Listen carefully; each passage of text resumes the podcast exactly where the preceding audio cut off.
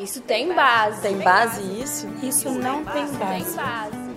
Isso não tem base, não. Como assim? Tem base. Tem base. Tem base não. Ô, tem base numa coisa dessa? Tem base.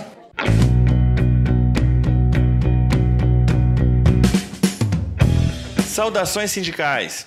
Tá começando o Tem Base, o podcast do Sindifes. Meu nome é Marcelo Pereira e eu sou coordenador de comunicação do Sindifes.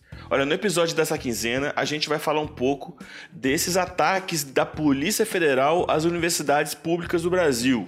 E é um desses muitos ataques que tem ocorrido aos direitos sociais do povo brasileiro no âmbito do golpe de Estado que está em curso. Na UFMG, vocês se lembram que teve a Operação Esperança Equilibrista, cujo nome é um escárnio, né? e que investiga supostos desvios de recursos do Memorial da Anistia. A marca dessas operações, aqui na UFMG e em outras universidades, esse total desrespeito aos direitos individuais das pessoas investigadas, né? as conduções coercitivas, as operações espalhafatosas, midiáticas e tudo mais. No caso da Federal de Santa Catarina, foi tal a humilhação que o reitor daquela universidade passou que ele acabou se suicidando em outubro do ano passado. Isso ganhou uma grande repercussão é, no país todo. Então, para nos contar melhor como foi esse ataque à Universidade de Santa Catarina, eu conversei com Terezinha Inês Secato, que é técnica administrativa da Federal de Santa Catarina e é coordenadora geral do Sintufsc. É, vamos lá então conferir? Eu prometo que vai ser legal.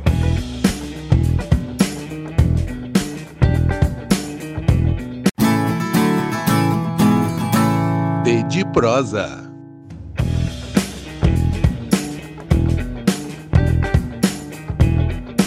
Bom, gente, estou aqui com Terezinha, que é diretora do sindicato do Sintufsc, né, que é o sindicato dos técnicos administrativos lá da Federal de Santa Catarina. Pedi para a Terezinha se apresentar para os nossos ouvintes. Obrigado, Terezinha, por conceder essa entrevista para a gente, tá?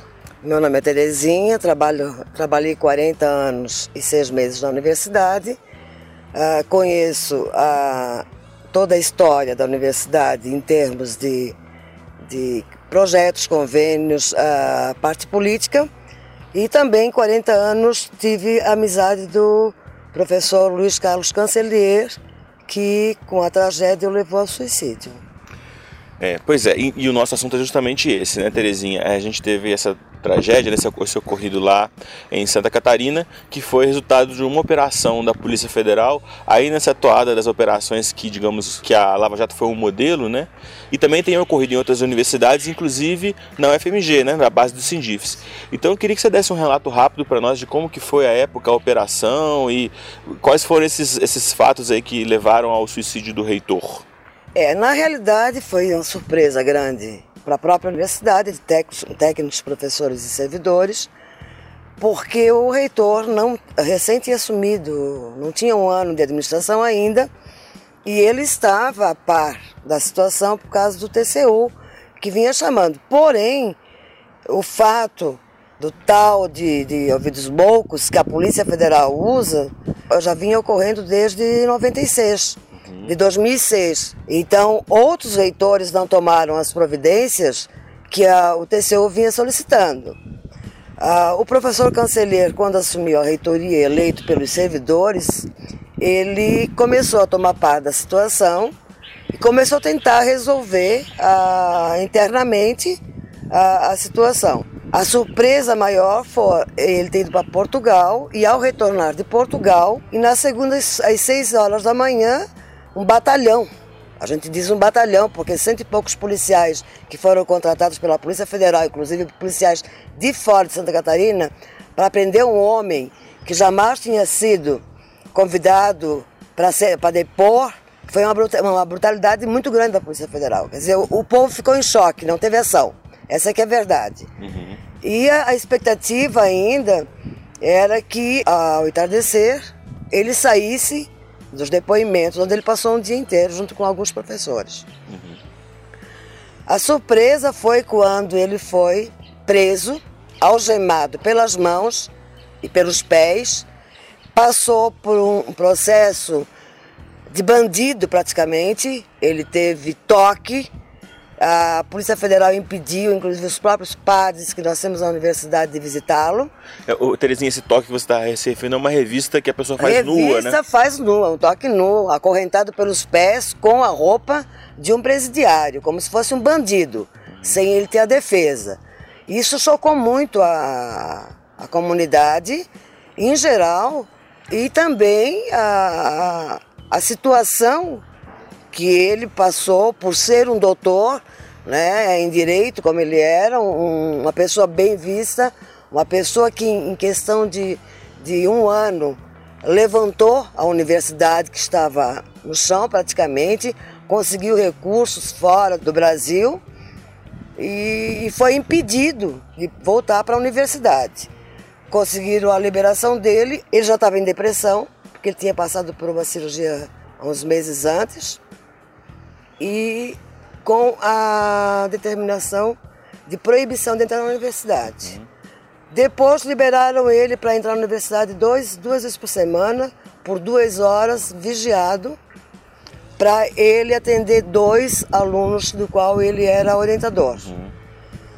A surpresa maior da gente foi que no domingo ele permaneceu em casa e na segunda-feira de manhã ele sairia com, com os dois irmãos, o, o, o Júlio que acompanhava ele sempre, e o outro irmão para dar uma volta. Eles iam levar ele para a Barra da Lagoa, para sair um pouquinho. Uhum. O professor Cancelheiro de manhã pegou o carro, ele não dirigia, porque ele só, só atravessava a estrada e estava na universidade. Ele viveu 40 anos na universidade. Uhum. Ele foi uma pessoa que viveu na época da ditadura, quando aluno. Né? Eu conheci ele da época de aluno, depois ele fez jornalismo, aquele jornalismo antigo ainda. Depois saiu para trabalhar aqui em Brasília. Para Brasília, voltou fez todo o percurso. Infelizmente, depois de nós conseguimos colocá-lo como reitor, que ele fez um trabalho decente, um trabalho de, de, de, de, de limpeza, de, de uma boa imagem da universidade, aconteceu essa tragédia. Ele deixou um, um bilhete, ele, ele, ele portou no bolso um bilhete dizendo que a vida dele não tinha mais sentido porque ele tinha sido impedido de entrar na universidade foi pro shopping de manhã e foi ao último andar e se jogou. Quer dizer, nem as córneas fomos, conseguimos doar. Uhum. Né? Terezinha, vamos falar um pouco então da reação da comunidade universitária. Você já ah, disse que ah, o impacto inicial foi de Choque. sem reação, né? A comunidade ficou sem reação.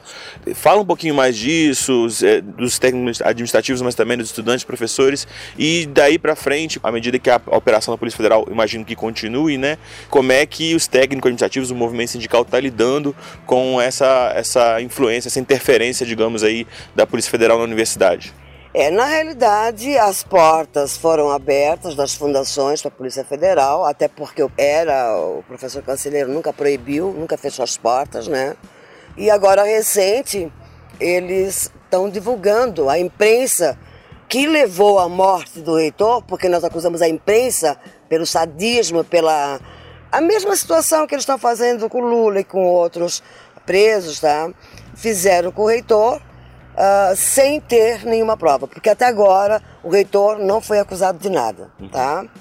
Agora, a partir do momento que eles começaram a divulgar o relatório, que a Polícia Federal concluiu o relatório após sete meses, eles tocam, eles, vi, eles voltam a falar no nome do professor Cancelheiro. E a gente está tá argumentando que a polícia está assassinando o Cancelheiro uhum. pela segunda vez. Uhum. Então nós vamos fazer, ah, já está sendo cogitado para a gente fazer um dia tá, de paralisação, a injustiça ao segundo assassinato da polícia ao canceler. Tá certo, Terezinha. É, você sabe, na UFMG está acontecendo uma operação semelhante, né? É, inclusive com a, a, a condução coercitiva do, do reitor, da vice-reitora, de ex-reitores, etc. E, e, também uma, algo também semelhante em, na Federal de Juiz de Fora, ou seja, há um movimento sistemático aí que as universidades públicas são alvo.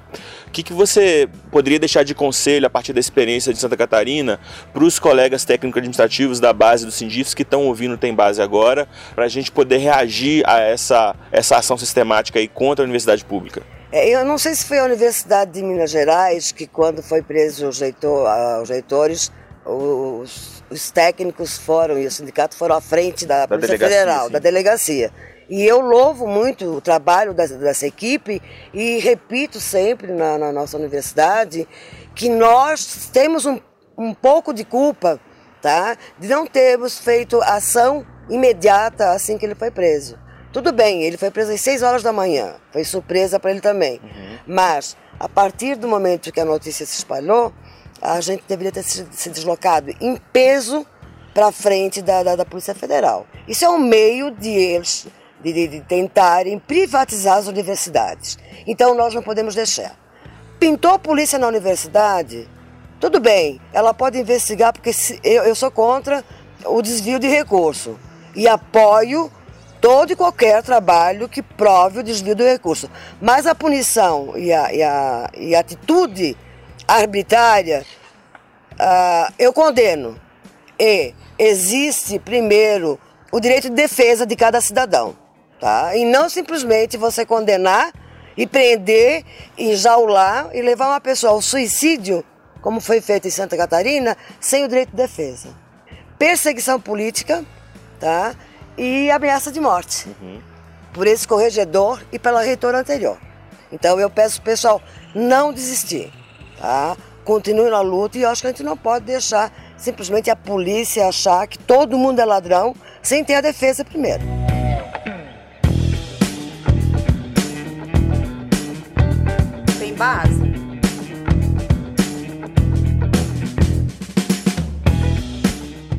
Ó, mais uma vez agradeço sua audiência, tá?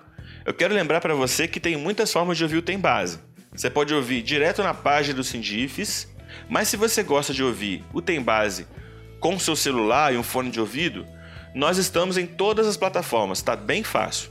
Dá para ouvir a gente no SoundCloud, no TuneIn, no Deezer. Se você tem iPhone, tem um aplicativo de podcasts que é nativo do iPhone, já vem instalado, se chama Podcast. Ou então, para quem tem Android, pode procurar a gente em qualquer aplicativo agregador, tá bom?